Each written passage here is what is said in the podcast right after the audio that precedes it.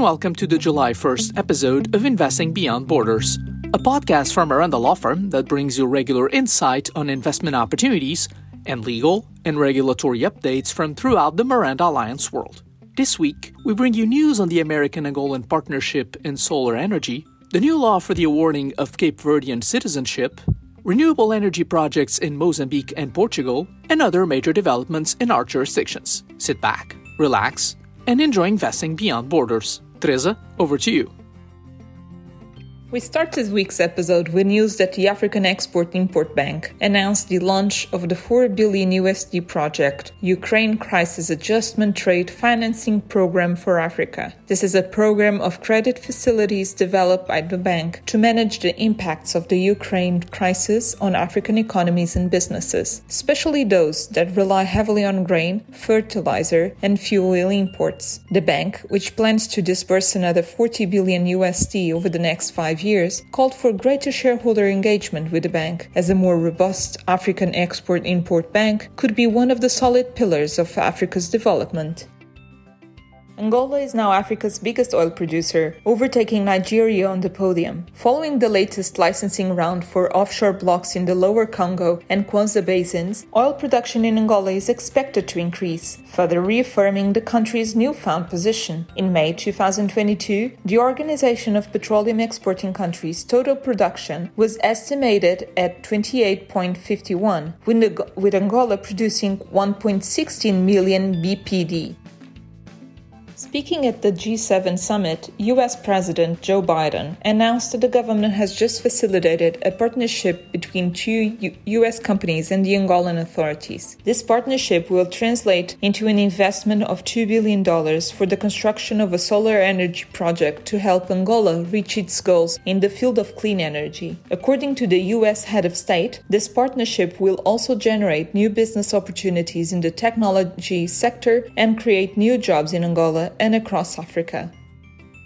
Angola's National Agency of Petroleum, Gas and Biofuels, along with Total Energies and its partners, have made a final investment decision of 850 million USD for the launch of the CLOV Phase 3 project in Block 17 offshore Angola. The investment is expected to boost production while reducing operating costs through the standardization of subsea equipment, innovative in engineering, and contractual structures, which will contribute to the maintenance of Angola's national production levels while optimizing the country's existing facilities and resources. With the first production expected by 2024, the development project will include the extension of the complex's subsea infrastructure and the development of five new wells.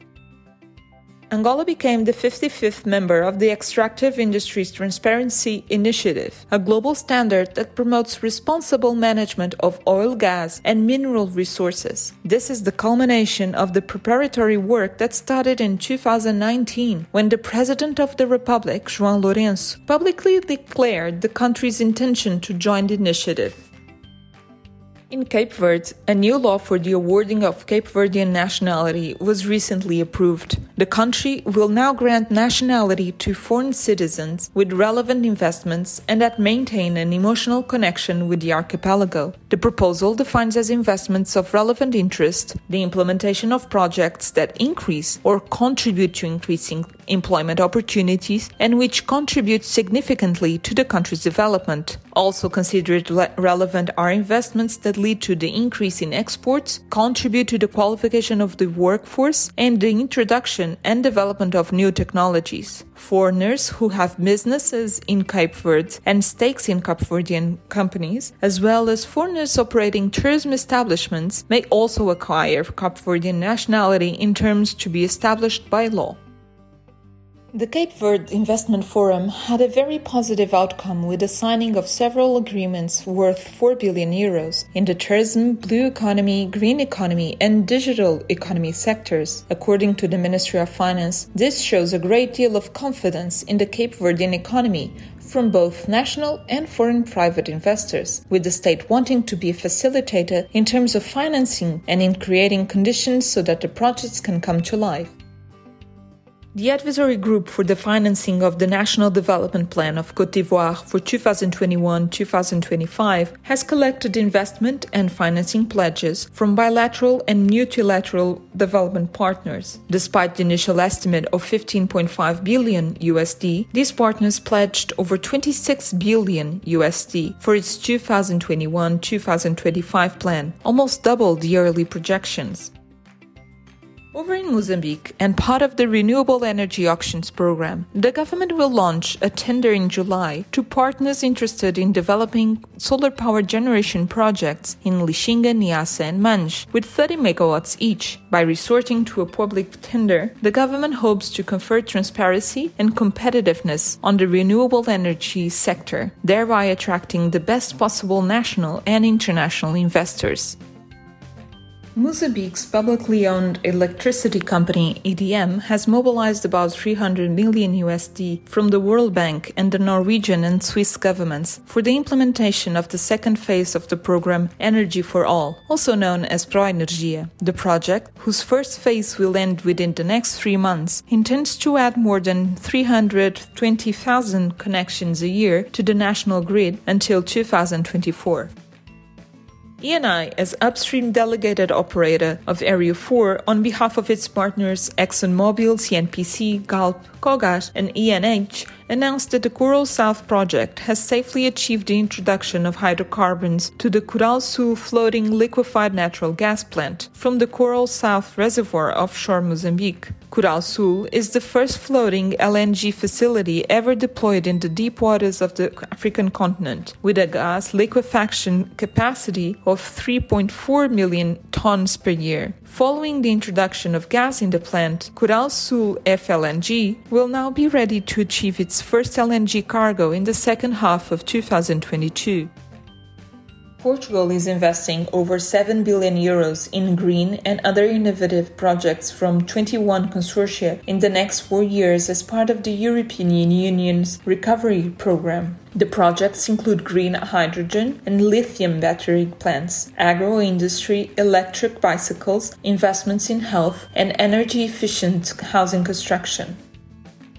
Ocean Winds, a joint venture between Portugal's main utility EDP and French company Engie, plans to invest 1.5 billion euros in the development of offshore wind projects by 2025. With onshore wind posing several challenges, the offshore wind seg- segment continues to grow, with Ocean Winds positioning itself to become a leader in the sector. The project's forecasted wind capacity is 5 to 7 GW in operation or under construction plus 5 to 10 GW in the advanced stages of development, in a total of up to 70 GW by 2025.